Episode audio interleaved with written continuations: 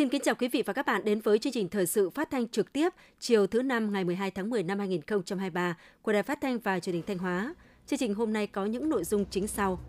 Ban Thường vụ tỉnh ủy Thanh Hóa cho ý kiến vào dự thảo báo cáo sơ kết giữa nhiệm kỳ thực hiện nghị quyết Đại hội Đảng bộ tỉnh lần thứ 19. Lễ tuyên dương khen thưởng đội bóng đá Đông Á Thanh Hóa đạt siêu cúp quốc gia Cúp Thaco 2023. Thanh Hóa phòng chống dịch bệnh gia súc gia cầm thời điểm cuối năm. Phần tin thể dục quốc tế, Ngoại trưởng Mỹ bất ngờ đến Israel. Hội đồng Nhân quyền Liên Hợp Quốc mở cuộc điều tra nhân đạo ở Sudan. Sau đây là nội dung chi tiết.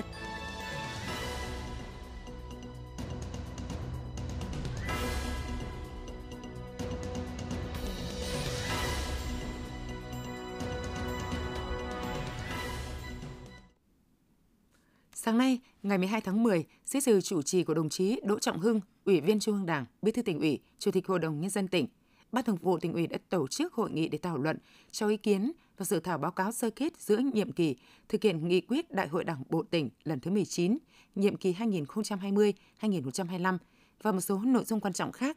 Sự hội nghị có các đồng chí Lại Thế Nguyên, Phó Bí thư Thường trực tỉnh ủy, Trường đoàn đại biểu Quốc hội tỉnh,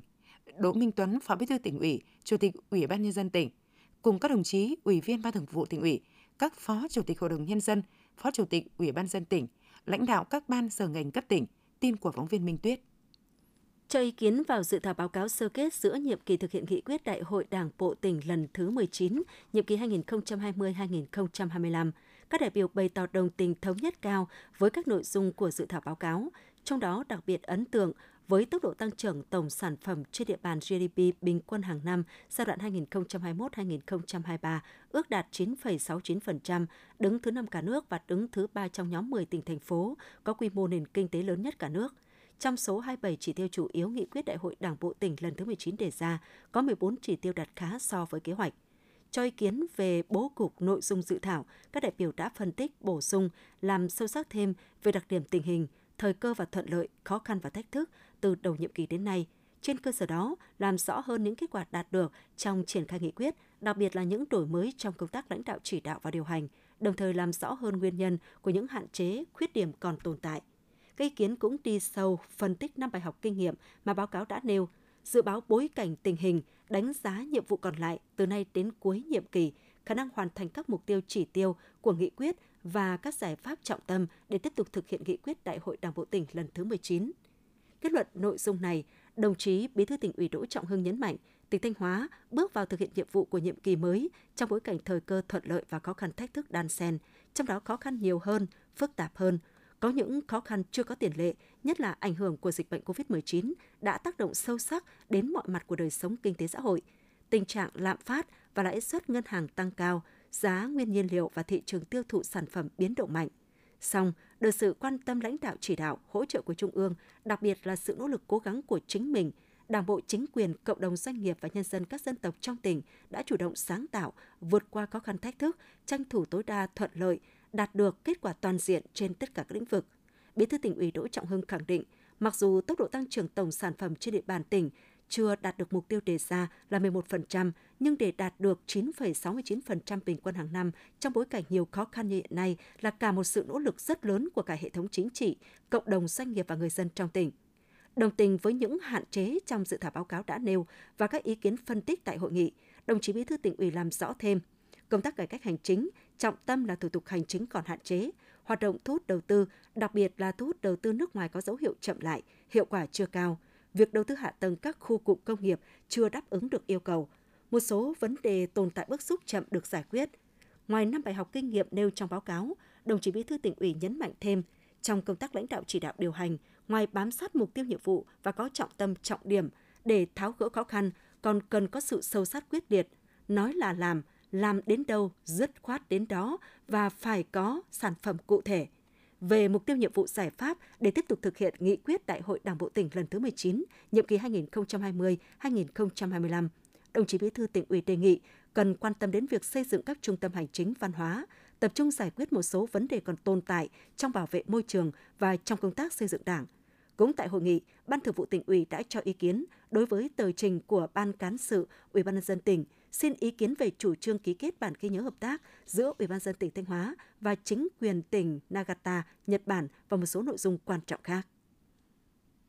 Cũng trong sáng nay, Ban Thường vụ tỉnh ủy Thanh Hóa tổ chức lễ trao tặng huy hiệu Đảng cho các đồng chí nguyên lãnh đạo tỉnh. Dự lễ có các đồng chí Đỗ Trọng Hưng, Ủy viên Trung ương Đảng, Bí thư tỉnh ủy, Chủ tịch Hội đồng nhân dân tỉnh, Lại Thế Nguyên, Phó Bí thư Thường trực tỉnh ủy, Trường đoàn đại biểu Quốc hội Thanh Hóa, Đỗ Minh Tuấn, Phó Bí thư tỉnh ủy, Chủ tịch Ủy ban dân tỉnh cùng các đồng chí ủy viên Ban Thường vụ tỉnh ủy. Thay mặt Ban Thường vụ tỉnh ủy, đồng chí Bí thư tỉnh ủy Đỗ Trọng Hưng trao huy hiệu 40 năm tuổi Đảng và tặng hoa chúc mừng đồng chí Phùng Bá Văn, nguyên Ủy viên Ban Thường vụ tỉnh ủy, nguyên trưởng Ban tổ chức tỉnh ủy và đồng chí Đặng Trọng Quân, nguyên Ủy viên Ban Thường vụ tỉnh ủy, nguyên Chỉ huy trưởng Bộ Chỉ huy quân sự tỉnh, nguyên Tránh Thanh tra Bộ Quốc phòng. Bí thư tỉnh ủy Đỗ Trọng Hưng khẳng định đây là danh hiệu cao quý, là sự ghi nhận của Đảng đối với hai đồng chí trong suốt quá trình tham gia cách mạng, trải qua nhiều cương vị công tác và đã luôn hoàn thành tốt mọi nhiệm vụ được giao. Đây không chỉ là niềm vinh dự tự hào của cá nhân, các đồng chí đảng viên, mà còn của gia đình, cơ quan nơi các đồng chí từng công tác và chi bộ đảng nơi các đồng chí đang sinh hoạt hiện nay. Đồng chí Bí thư tỉnh ủy bày tỏ mong muốn trong thời gian tới, các đồng chí tiếp tục phát huy tinh thần tiền phong cách mạng của người đảng viên cộng sản, nỗ lực rèn luyện, gìn giữ phẩm chất, tiếp tục có những đóng góp cho công tác xây dựng đảng và phong trào ở địa phương nơi cư trú, cũng như của tỉnh, góp phần cùng Thanh Hóa thực hiện thắng lợi mục tiêu nghị quyết Đại hội Đảng bộ tỉnh lần thứ 19 đã đề ra. Phát biểu tại buổi lễ, đại diện các đồng chí được nhận huy hiệu 40 năm tuổi Đảng lần này đã bày tỏ niềm xúc động vinh dự và tự hào khi được nhận phần thưởng cao quý của Đảng.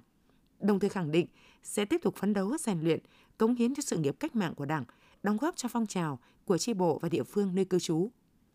Chiều nay, Ủy ban nhân dân tỉnh đã tổ chức lễ tuyên dương khen thưởng đội bóng đá Đông Á Thanh Hóa vừa xuất sắc đạt siêu cúp quốc gia cúp Thaco 2023. Dự buổi lễ có các đồng chí Đỗ Trọng Hưng, Ủy viên Trung Đảng, Bí thư tỉnh ủy, Chủ tịch Hội đồng nhân dân tỉnh, Đỗ Minh Tuấn, Phó Bí thư tỉnh ủy, Chủ tịch Ủy ban dân tỉnh, các đồng chí trong ban thường vụ tỉnh ủy, thường trực Hội đồng nhân dân, lãnh đạo Ủy ban dân tỉnh, lãnh đạo các ban sở ngành đoàn thể cấp tỉnh, Hiệp hội Doanh nghiệp tỉnh, lãnh đạo thành phố Thanh Hóa, các doanh nghiệp cùng ban lãnh đạo, ban huấn luyện, các cầu thủ câu lạc bộ bóng đá Đông Á Thanh Hóa. Phóng viên Thanh Thảo đưa tin. Tiếp nối những thành tích ấn tượng ở mùa giải bóng đá năm 2023 với chức vô địch cúp quốc gia, vô địch giải U19 quốc gia. Ngày 6 tháng 10 vừa qua, trên sân vận động Hàng Đẫy, đội bóng đá Đông Á Thanh Hóa đã có trận đấu tranh siêu cúp quốc gia năm 2023 gặp câu lạc bộ Công an Hà Nội, đội đương kim vô địch V-League. Với sự đoàn kết và nỗ lực của các cầu thủ cùng chiến thuật thi đấu hợp lý, đội bóng đá Đông Á Thanh Hóa đã xuất sắc giành chiến thắng với tỷ số 3-0 để đoạt danh hiệu siêu cúp quốc gia năm 2003. Đây là lần thứ hai đội bóng xứ Thanh giành siêu cúp quốc gia. Phát biểu tại buổi lễ, thay mặt lãnh đạo tỉnh, Chủ tịch Ủy ban dân tỉnh Đỗ Minh Tuấn biểu dương và chúc mừng những thành tích mà câu lạc bộ bóng đá Đông Á Thanh Hóa đã đạt được. Đồng thời đánh giá cao những nỗ lực của ngành văn hóa thể thao và du lịch, ban lãnh đạo, ban huấn luyện, các cầu thủ câu lạc bộ bóng đá Đông Á Thanh Hóa đồng chí Chủ tịch Ủy ban dân tỉnh đề nghị các cấp ủy Đảng, chính quyền và ngành văn hóa thể thao và du lịch Thanh Hóa tiếp tục triển khai thực hiện có hiệu quả đề án phát triển thể dục thể thao tỉnh Thanh Hóa đến năm 2030, tầm nhìn đến năm 2045 và kế hoạch phát triển bóng đá Thanh Hóa giai đoạn 2021-2025, định hướng đến năm 2030 quan tâm và làm tốt hơn nữa công tác đào tạo bóng đá trẻ, huy động hiệu quả nguồn lực xã hội để hỗ trợ đội bóng đá chuyên nghiệp của tỉnh thi đấu thành công ở các mùa giải tiếp theo ban huấn luyện và các cầu thủ tiếp tục nỗ lực luyện tập, vượt qua khó khăn, vượt lên chính mình, giữ vững quyết tâm để đạt kết quả cao ở những mùa giải tiếp theo, mang vinh quang về cho quê hương, đóng góp vào sự phát triển của thể thao tỉnh nhà. Câu lạc bộ bóng đá Đông Á Thanh Hóa cần có chiến lược kế hoạch cụ thể cho việc đào tạo bồi dưỡng các tuyển thủ, xây dựng các đội tuyển bóng đá Thanh Hóa có chất lượng, Đồng chí Chủ tịch Ủy ban dân tỉnh cũng đề nghị các tổ chức cá nhân, cộng đồng doanh nghiệp và nhân dân trong tỉnh tiếp tục quan tâm ủng hộ, hỗ trợ, tài trợ cho các đội tuyển bóng đá của tỉnh, đồng thời lan tỏa những giá trị tốt đẹp về văn hóa thể thao và con người xứ Thanh đến với bạn bè trong nước và quốc tế.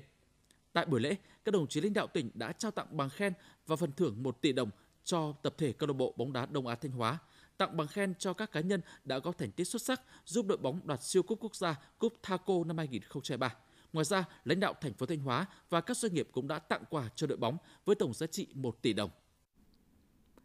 Sáng nay, ngày 12 tháng 10, đoàn công tác của Bộ Công an do Trung tướng Lê Quốc Hùng, Ủy viên Trung ương Đảng, Thứ trưởng Bộ Công an làm trưởng đoàn đã đến kiểm tra tình hình triển khai mô hình công an phường điển hình kiểu mẫu về an ninh trật tự và văn minh đô thị và kết quả thực hiện các mặt công tác công an tại Thanh Hóa.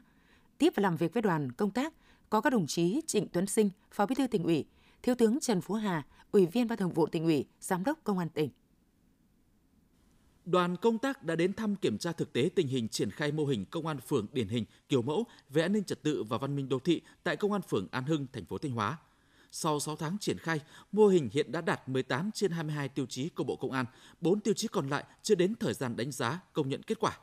Theo báo cáo của Công an tỉnh Thanh Hóa, từ đầu năm 2023 đến nay, lực lượng Công an Thanh Hóa đã chủ động kiểm soát tình hình, tham mưu giải quyết tốt các vụ việc phức tạp về an ninh xã hội. Qua đó, góp phần kéo giảm số tội phạm về trật tự xã hội gần 17% so với cùng kỳ năm ngoái. Đồng thời, lực lượng công an Thanh Hóa cũng đã hoàn thành 100% chỉ tiêu cấp căn cước công dân cho công dân đủ điều kiện, vượt tiến độ so với yêu cầu của Bộ Công an. Tình hình cháy nổ, tai nạn giao thông trên địa bàn cơ bản được kiểm soát, không để xảy ra tình hình đột xuất bất ngờ gây hậu quả nghiêm trọng. Các mô hình trong phong trào toàn dân bảo vệ an ninh Tổ quốc tiếp tục nhân rộng và phát huy hiệu quả. Phát biểu tại buổi làm việc, Phó Bí thư tỉnh ủy Trịnh Tuấn Sinh đã thông tin đến đoàn công tác một số nét nổi bật về tình hình kinh tế xã hội của tỉnh trong 9 tháng năm 2023 và khẳng định tỉnh Thanh Hóa luôn quan tâm đến công tác đảm bảo an ninh chính trị, trật tự an toàn xã hội, coi đây là yếu tố quan trọng để tạo môi trường thuận lợi cho kinh tế xã hội phát triển. Hiện nay, tỉnh đang chỉ đạo lực lượng công an nghiên cứu nhân rộng mô hình công an phường điển hình kiểu mẫu về an ninh trật tự và văn minh đô thị tại các địa phương, kết hợp cùng hơn 600 mô hình đảm bảo an ninh trật tự khác trên địa bàn tỉnh để tạo nên thế trận an ninh nhân dân vững chắc.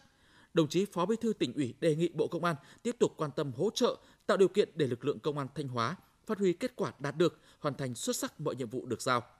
Thay mặt đoàn công tác, Trung tướng Lê Quốc Hùng, Thứ trưởng Bộ Công an chúc mừng những kết quả ấn tượng mà tỉnh Thanh Hóa đạt được trong thời gian qua, đồng thời ghi nhận biểu dương những thành tích chiến công của lực lượng công an Thanh Hóa. Thứ trưởng Lê Quốc Hùng đề nghị tỉnh ủy, Hội đồng nhân dân, Ủy ban nhân dân tỉnh Thanh Hóa tiếp tục quan tâm lãnh đạo chỉ đạo đối với công tác công an, quan tâm đầu tư hạ tầng, trang thiết bị và các điều kiện đảm bảo hoạt động cho lực lượng công an, nhất là công an cấp xã phường, đẩy mạnh tuyên truyền vận động nhân dân tham gia các mô hình đảm bảo an ninh trật tự ở cơ sở, lực lượng công an Thanh Hóa cần tiếp tục tham mưu có hiệu quả cho tỉnh ủy, hội đồng nhân dân, ủy ban nhân dân tỉnh về công tác công an, thường xuyên quan tâm xây dựng lực lượng trong sạch vững mạnh với mục tiêu cao nhất là giữ ổn định an ninh chính trị, trật tự an toàn xã hội, giữ gìn cuộc sống bình yên cho nhân dân, tạo điều kiện môi trường thuận lợi để thu hút đầu tư, phát triển kinh tế xã hội. Quý vị và các bạn đang nghe chương trình Thời sự phát thanh của Đài Phát thanh Truyền hình Thanh Hóa. Chương trình đang được thực hiện trực tiếp trên 6 FM tần số 92,3 MHz. Tiếp theo là những thông tin đáng chú ý mà phóng viên đài chúng tôi vừa cập nhật. Chiều nay, Đảng ủy khối cơ quan và doanh nghiệp tỉnh Thanh Hóa tổ chức tọa đàm kỷ niệm 75 năm ngày truyền thống ngành kiểm tra Đảng 16 tháng 10 năm 1948, 16 tháng 10 năm 2023. Dự buổi tọa đàm có đồng chí Trần Văn Hải, Ủy viên Ban Thường vụ tỉnh ủy, Bí thư Đảng ủy khối cơ quan và doanh nghiệp tỉnh, phóng viên Quốc Cường đưa tin. Tại buổi tọa đàm, các đại biểu đã ôn lại truyền thống 75 năm ngành kiểm tra Đảng, sự thành lập, phát triển của Ủy ban Kiểm tra Đảng ủy khối cơ quan và doanh nghiệp tỉnh, cùng những kết quả Đảng ủy khối đã đạt được trong công tác kiểm tra giám sát và thi hành kỷ luật của Đảng trong những năm qua. Trải qua các thời kỳ phát triển, Ủy ban Kiểm tra Đảng ủy khối và đội ngũ cán bộ làm công tác kiểm tra trong Đảng bộ luôn kiên định mục tiêu, lý tưởng cách mạng của Đảng, không ngừng đổi mới nội dung và phương pháp công tác, hoàn thành xuất sắc mọi nhiệm vụ được giao – góp phần nâng cao năng lực lãnh đạo, sức chiến đấu của các tổ chức cơ sở đảng trong khối. Phát biểu tại buổi tọa đàm, đồng chí Trần Văn Hải, Ủy viên Ban Thường vụ tỉnh ủy, Bí thư Đảng ủy khối cơ quan và doanh nghiệp tỉnh, đề nghị các cấp ủy, tổ chức đảng, Ủy ban kiểm tra các cấp trong Đảng bộ khối tiếp tục tổ chức quán triệt đầy đủ kịp thời, nghiêm túc các nghị quyết chỉ thị, quy định của Trung ương, của cấp ủy và hướng dẫn của Ủy ban kiểm tra cấp trên về công tác kiểm tra giám sát, bám sát yêu cầu, nhiệm vụ chính trị, và tình hình thực tế của cơ quan đơn vị để xây dựng và thực hiện tốt chương trình kế hoạch kiểm tra, giám sát hàng năm, chủ động phối hợp chặt chẽ, đồng bộ, thống nhất giữa công tác kiểm tra giám sát của Đảng với công tác thanh tra kiểm tra, giám sát của các cơ quan nhà nước, vai trò giám sát và phản biện xã hội của mặt trận Tổ quốc và các đoàn thể chính trị xã hội, thường xuyên theo dõi nắm bắt tình hình cơ sở, giải quyết kịp thời dứt điểm những biểu hiện phức tạp mới nảy sinh, góp phần thực hiện xuất sắc nhiệm vụ chính trị được giao. Chiều qua 11 tháng 10, phường Đông Cương, thành phố Thanh Hóa đã tổ chức lễ kỷ niệm 70 năm thành lập Đảng bộ và 10 năm thành lập phường. Đến dự lễ kỷ niệm có đồng chí Lê Anh Xuân, Ủy viên Ban Thường vụ tỉnh ủy, Bí thư Thành ủy, Chủ tịch Hội đồng nhân dân thành phố Thanh Hóa. Tại lễ kỷ niệm, các đại biểu đã ôn lại sự kiện thành lập chi bộ Đảng Đông Cương ngày 12 tháng 10 năm 1953, tiền thân của Đảng bộ phường Đông Cương ngày nay, ôn lại những dấu mốc đáng nhớ và truyền thống tự hào của Đảng bộ trong suốt 70 năm qua – Đồng thời các đại biểu cũng tập trung đánh giá những kết quả nổi bật trong 10 năm kể từ khi Đông Cương chuyển từ xã thành phường. Phát biểu tại buổi lễ, đồng chí Lê Anh Xuân, Ủy viên Ban Thường vụ tỉnh ủy, Bí thư Thành ủy thành phố Thanh Hóa ghi nhận, đánh giá cao những kết quả mà Đảng bộ chính quyền và nhân dân phường Đông Cương đã đạt được, đồng thời nhấn mạnh trong thời gian tới, Đảng bộ phường cần tập trung xây dựng kế hoạch cụ thể trên từng lĩnh vực, xác định rõ nhiệm vụ trọng tâm, các khâu đột phá, phấn đấu hoàn thành và hoàn thành vượt mức các chỉ tiêu của nhiệm kỳ, từ đó làm thay đổi mạnh mẽ hơn nữa diện mạo đô thị, nâng cao đời sống của nhân dân, tập trung xây dựng Đông Cương trở thành phường kiểu mẫu. Ngày 12 tháng 10, đoàn công tác Ban dân tộc Hội đồng Nhân dân tỉnh Thanh Hóa đã giám sát việc thực hiện chương trình mục tiêu quốc gia giảm nghèo bền vững từ năm 2021 đến năm 2023 trên địa bàn huyện Lăng Chánh. Qua kiểm tra giám sát cho thấy, công tác giảm nghèo tại huyện Lăng Chánh đã đạt được nhiều kết quả tích cực. Nhiều hộ nghèo được chăm lo hỗ trợ để thoát nghèo, được tiếp cận các dịch vụ xã hội cơ bản. Các mục tiêu chỉ tiêu về giảm nghèo bền vững trên địa bàn huyện đều vượt kế hoạch đề ra – Tỷ lệ giảm hộ nghèo bình quân năm 2021-2022 đạt 5,1% một năm, vượt chỉ tiêu tỉnh giao. Tuy nhiên, việc thực hiện chương trình trên địa bàn huyện vẫn còn một số tồn tại, hạn chế như một bộ phận hộ nghèo chưa chịu khó làm ăn, còn trông chờ ỉ lại vào nhà nước, thiếu kiến thức sản xuất, vẫn còn tư tưởng không muốn thoát nghèo để được hưởng chính sách hỗ trợ của nhà nước. Một số xã, thị trấn chưa quan tâm chỉ đạo quyết liệt trong thực hiện chương trình giảm nghèo bền vững – tiến độ một số dự án thuộc chương trình còn chậm. Đoàn giám sát Ban dân tộc Hội đồng Nhân dân tỉnh đề nghị huyện Lăng Chánh cần tiếp tục tập trung chỉ đạo triển khai thực hiện chương trình một cách bền vững, lồng ghép với các chương trình phát triển kinh tế xã hội, chương trình xây dựng nông thôn mới trên địa bàn, đẩy nhanh tiến độ giải ngân các dự án thành phần thuộc chương trình. Đoàn cũng ghi nhận, tiếp thu những đề xuất kiến nghị của huyện Lăng Chánh để báo cáo Hội đồng Nhân dân tỉnh và chuyển tới các cơ quan có thẩm quyền xem xét giải quyết. Cuối năm là thời điểm hoạt động buôn bán vận chuyển giết mổ gia súc gia cầm tăng cao. Đây cũng là giai đoạn dễ phát sinh và lây lan các dịch bệnh trên đàn vật nuôi. Vì vậy, ngành chức năng và các địa phương cần tăng cường kiểm dịch kiểm soát giết mổ và kiểm tra vệ sinh thú y, đảm bảo nguồn thực phẩm an toàn cung ứng ra thị trường. Phản ánh của phóng viên Trần Hà. Huyện Vĩnh Lộc có 80 trang trại chăn nuôi đạt tiêu chí theo quy định. Tổng đàn gia cầm khoảng 700.000 con. Sản lượng thịt đạt 1.600 tấn một năm, Tổng đàn lợn hiện duy trì lên 38.000 con, sản lượng thịt đạt gần 5.000 tấn một năm. Trước nguy cơ dịch bệnh vào thời điểm cuối năm, ngành nông nghiệp huyện và các xã thị trấn đã tiến hành giả soát tổng đàn, tăng cường giám sát chặt chẽ về con giống, quản lý chặt việc vận chuyển, giết mổ, chế biến tiêu thụ thịt gia súc gia cầm, tiến hành tiêm vaccine phòng bệnh cho đàn gia cầm mới nhập đàn. Ông Đỗ Quyết Thắng, Bí thư Đảng ủy xã Vĩnh Hùng, huyện Vĩnh Lộc cho biết. Xã tập trung chỉ đạo kiểm tra thường xuyên đôn đốc nhắc nhở gia đình làm tốt cái công tác vệ sinh theo cái quy định thông báo khuyến cáo tuyên truyền về việc phát triển đàn vào cuối năm thì được nhân dân người ta cũng chấp hành rất là tốt và lấy qua các cái nơi mà có cái cung cấp giống uy tín mà không xảy ra cái việc dịch bệnh. Gia đình ông Trần Văn Hưng, thôn Tân Phúc, xã Vĩnh Phúc, huyện Vĩnh Lộc cho biết, thời điểm này, trang trại của gia đình có gần 50 con lợn hướng nạc, trên 1.000 con gia cầm. Cuối năm, gia đình tiếp tục tăng đàn nhằm phục vụ dịp Tết Nguyên đán. Nhưng để tái đàn an toàn, gia đình tuân thủ nghiêm quy trình chăn nuôi an toàn sinh học, tiêm phòng vaccine đầy đủ, không cho người lạ vào khu vực chăn nuôi, thường xuyên tiêu độc khử trùng, hạn chế mầm bệnh trong khu vực chăn nuôi. Tiếp tục là phát triển cái chăn nuôi ờ, tái đàn kiểm soát tốt cái dịch bệnh cho cái nguồn ờ, giống toàn bộ là cái tổng đàn xây dựng cái kế hoạch cụ thể tiêm phòng. Theo thống kê từ Chi cục chăn nuôi và thú y, toàn tỉnh có 1.080 trang trại chăn nuôi và 739.350 hộ chăn nuôi. 25,6 triệu con gia cầm, 1,3 triệu con lợn và 455.000 con trâu bò. Để phòng chống dịch bệnh cho đàn vật nuôi, Chi cục chăn nuôi và thú y tỉnh đã phối hợp với các địa phương chủ động triển khai tiêm phòng cho đàn vật nuôi. Đến nay, toàn tỉnh đã có 23 trên 27 huyện thị xã thành phố tổ chức công tác tiêm phòng đợt 2 năm 2023. Trong đó, vaccine cúm gia cầm được 1,4 triệu con, đạt 24% diện tiêm. Vaccine lở mồm long móng châu bò 81.000 con, đạt 35% diện tiêm. Vaccine viêm da nổi cục châu bò 2.800 con, vaccine tụ dấu lợn 75.000 con, đạt 20% diện tiêm. Nhận định của Chi cục chăn nuôi và thú y, nhu cầu tiêu thụ các sản phẩm chăn nuôi cuối năm rất lớn, tăng khoảng 30% so với ngày thường. Người nuôi tập trung tái đàn cung ứng ra thị trường, điều này tăng nguy cơ dịch bệnh cao hơn ở các hộ chăn nuôi nhỏ lẻ. Vì vậy, các hộ chăn nuôi cần thận trọng trong công tác tái đàn, tìm hiểu kỹ thông tin thị trường để chủ động kế hoạch sản xuất phù hợp với quy mô chuồng trại, hạn chế rủi ro đảm bảo việc tái đàn bền vững. Ông Lương Xuân Vũ, Chi cục Phó Chi cục chăn nuôi và thú y tỉnh Thanh Hóa nói: Chúng tôi sẽ tăng cường trong việc phối hợp các đoàn liên ngành để kiểm tra kiểm soát cái lượng động vật và sản phẩm động vật ra vào trên địa bàn tỉnh. Về phía Ủy ban nhân các huyện tăng cường cái việc kiểm tra kiểm soát tại các cái cơ sở giết mổ trên địa bàn mình quản lý. Khi sản phẩm lưu thông ra thị trường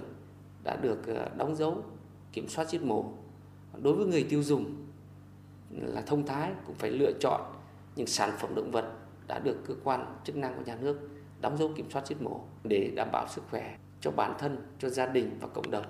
Hiện nay, bên cạnh công tác tiêm phòng là then chốt, lực lượng thú y các cấp thường xuyên tăng cường công tác giám sát để phát hiện nhanh dịch bệnh xảy ra, thành lập đoàn kiểm tra hoạt động buôn bán, vận chuyển giết mổ gia súc gia cầm, tăng cường công tác kiểm dịch tại các chốt trên các tuyến quốc lộ nhằm kiểm soát tốt việc mua bán, vận chuyển gia súc gia cầm ra vào địa bàn tỉnh, đảm bảo an toàn dịch bệnh trong chăn nuôi. Sáng 12 tháng 10, Trường Cao đẳng Y tế Thanh Hóa đã tổ chức lễ khai giảng năm học mới 2023-2024, chào đón 896 tân sinh viên, trong đó có 23 tân sinh viên đến từ nước bạn Lào. Năm học 2022-2023 là năm học ghi đậm dấu ấn với thầy trò Trường Cao đẳng Y tế Thanh Hóa với nhiều kết quả đáng tự hào trên tất cả các lĩnh vực, tạo lập nền tảng vững chắc cho giai đoạn phát triển mới của nhà trường – chất lượng tuyển sinh đào tạo và quản lý đào tạo nghiên cứu khoa học tiếp tục được khẳng định, thực hiện tốt hoạt động hỗ trợ sinh viên, đổi mới phương pháp giảng dạy, đánh giá người học theo hướng phát triển năng lực nghề nghiệp, xác định tiếp tục thực hiện phương châm chất lượng đào tạo là thương hiệu và uy tín của nhà trường. Năm học 2023-2024, trường Cao đẳng Y tế Thanh Hóa tiếp tục tối ưu hóa các phương thức tổ chức đào tạo, đẩy mạnh các hoạt động kiểm định và đánh giá chất lượng dạy và học, thu hút sinh viên bằng chất lượng đào tạo, môi trường làm việc và học tập năng động, nghiêm túc, không có tiêu cực, thái độ phục vụ thân thiện. Tại lễ khai giảng, thừa ủy quyền của Chủ tịch Ủy ban dân tỉnh, Ban giám hiệu Trường Cao đẳng Y tế Thanh Hóa đã trao tặng bằng khen của Chủ tịch Ủy ban dân cho hai tập thể và bốn cá nhân vì đã có thành tích xuất sắc trong hoạt động công tác, khen thưởng thủ khoa và á khoa đầu năm học 2023-2024 của nhà trường. Thực hiện chương trình mục tiêu quốc gia xây dựng nông thôn mới, từ năm 2021, huyện Ngọc Lặc đã phát động đến tất cả các xã, thị trấn thực hiện phong trào hàng rào xanh giai đoạn 2021-2025 nhằm tạo cảnh quan môi trường xanh sạch đẹp, hướng tới xây dựng du lịch sinh thái, gắn với gìn giữ nét đẹp văn hóa truyền thống lâu đời ở vùng nông thôn miền núi. Để tạo cảnh quan môi trường sinh thái, hướng tới xây dựng thôn làng và xã nông thôn mới nâng cao, huyện Ngọc Lặc phát động phong trào trồng hàng rào xanh lồng ghép với thực hiện các phong trào cuộc vận động chung tay xây dựng nông thôn mới như toàn dân đoàn kết xây dựng nông thôn mới, đô thị văn minh – xây dựng cơ quan đơn vị kiểu mẫu, chỉnh trang khuôn viên vườn hộ, cải tạo vườn tạp. Chủ nhật sạch tạo sự thay đổi căn bản trong diện mạo của vùng quê nông thôn trên địa bàn huyện. Quá trình triển khai thực hiện, các xã, thị trấn, cơ quan đơn vị phải bám sát quy hoạch nông thôn mới, quy hoạch xã và các quy hoạch khác được cấp có thẩm quyền phê duyệt và trồng hàng rào xanh và đảm bảo mỹ quan, đồng bộ. Đến nay, 21 trên 21 xã, thị trấn trên địa bàn huyện đã đồng loạt triển khai thực hiện phong trào trồng cây xanh nơi công cộng, hàng rào xanh với tổng chiều dài hơn 200 km. Ngọc Lặc đang nỗ lực phấn đấu về đích huyện nông thôn mới vào năm 2025. Sáng 12 tháng 10, huyện Cẩm Thủy tổ chức khai mạc Hội thi Thể thao truyền thống các dân tộc năm 2023. Tham gia hội thi có hơn 500 vận động viên đến từ 17 xã thị trấn trên địa bàn huyện Cẩm Thủy. Các vận động viên tranh tài ở năm môn thể thao truyền thống gồm đẩy gậy, bắn nỏ, tung còn kéo co và bóng truyền dành cho nam và nữ. Trong đó môn bóng truyền có 14 đội nam và 11 đội nữ – các đội được chia thành 4 bảng thi đấu vòng tròn một lượt tính điểm, xếp hạng, chọn các đội xuất sắc nhất vào vòng bán kết. Môn kéo co có 4 đội nam và 4 đội nữ. Hội thi diễn ra trong 2 ngày, 12 và 13 tháng 10 tại sân vận động và nhà thi đấu thể dục thể thao huyện Cẩm Thủy. Ban tổ chức sẽ trao cúp môn bóng truyền, huy chương phần thưởng cho các vận động viên, đội giành thành tích cao tại các nội dung thuộc các môn thi đấu của hội thi. Căn cứ thành tích huy chương giành được, ban tổ chức trao giải nhất nhì ba toàn đoàn cho các đơn vị xuất sắc nhất. Hướng tới kỷ niệm 93 năm ngày thành lập Hội Liên hiệp Phụ nữ Việt Nam 20 tháng 10, sáng ngày 12 tháng 10, tại xã Quảng Trường, Hội Liên hiệp Phụ nữ huyện Quảng Sương đã phối hợp tổ chức khai mạc giải bóng truyền hơi nữ lần thứ ba năm 2023. Giải bóng truyền hơi nữ thu hút 260 vận động viên đến từ 26 đội của 26 xã, thị trấn trên địa bàn huyện với tinh thần đoàn kết. Các trận đấu diễn ra sôi nổi theo luật bóng truyền hơi hiện hành. Các vận động viên thi đấu trung thực, trên tinh thần giao lưu học hỏi và cống hiến hết mình đã mang đến cho khán giả những trận đấu hay, pha bóng đẹp. Giải đấu là sân chơi bổ ích để cán bộ hội viên phụ nữ được giao lưu học hỏi, rèn luyện sức khỏe, thể hiện tài năng, tăng cường sự đoàn kết gắn bó giữa các cơ sở hội, đồng thời góp phần thúc đẩy phong trào thể dục thể thao trên địa bàn huyện.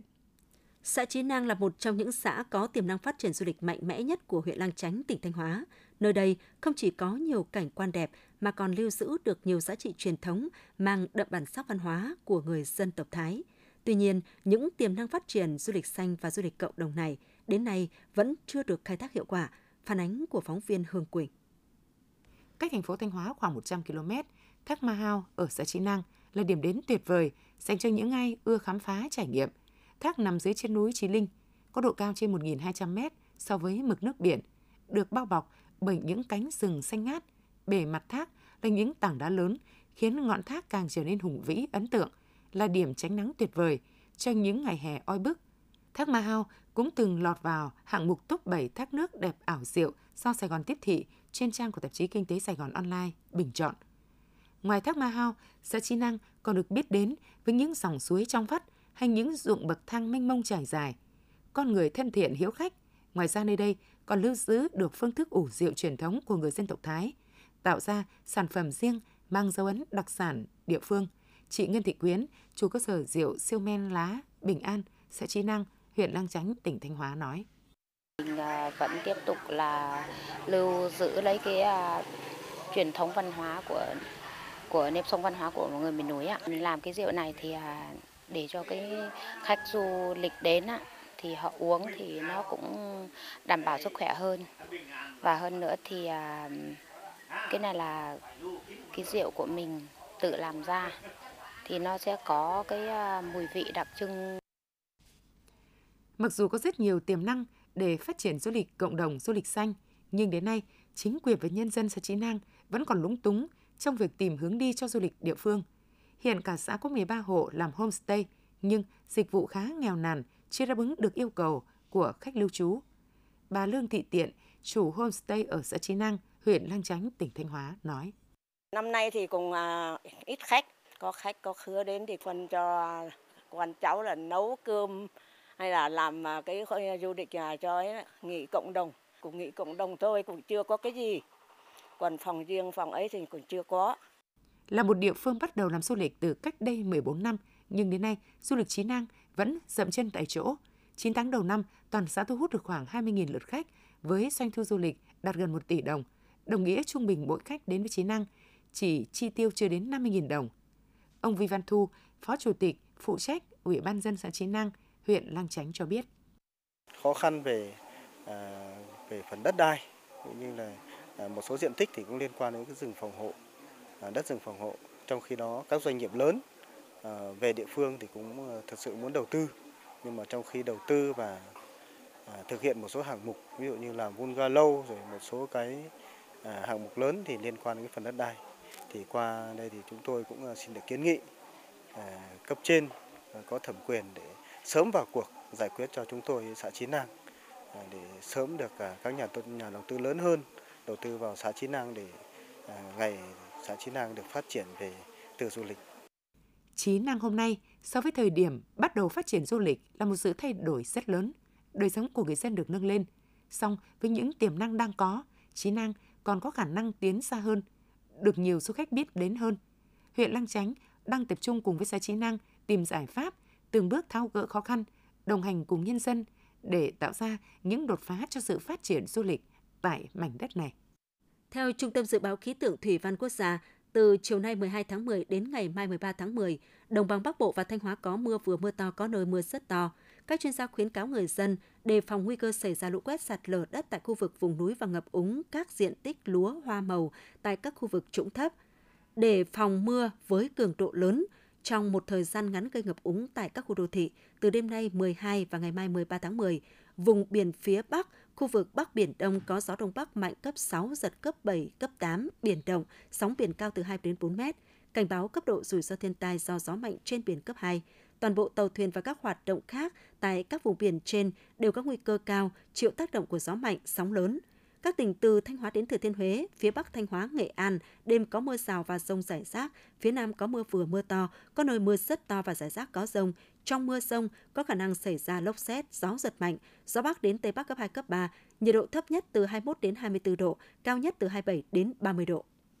Những thông tin vừa rồi cũng đã khép lại chương trình thời sự của Đài Phát thanh và Truyền hình Thanh Hóa. Xin kính chào và hẹn gặp lại.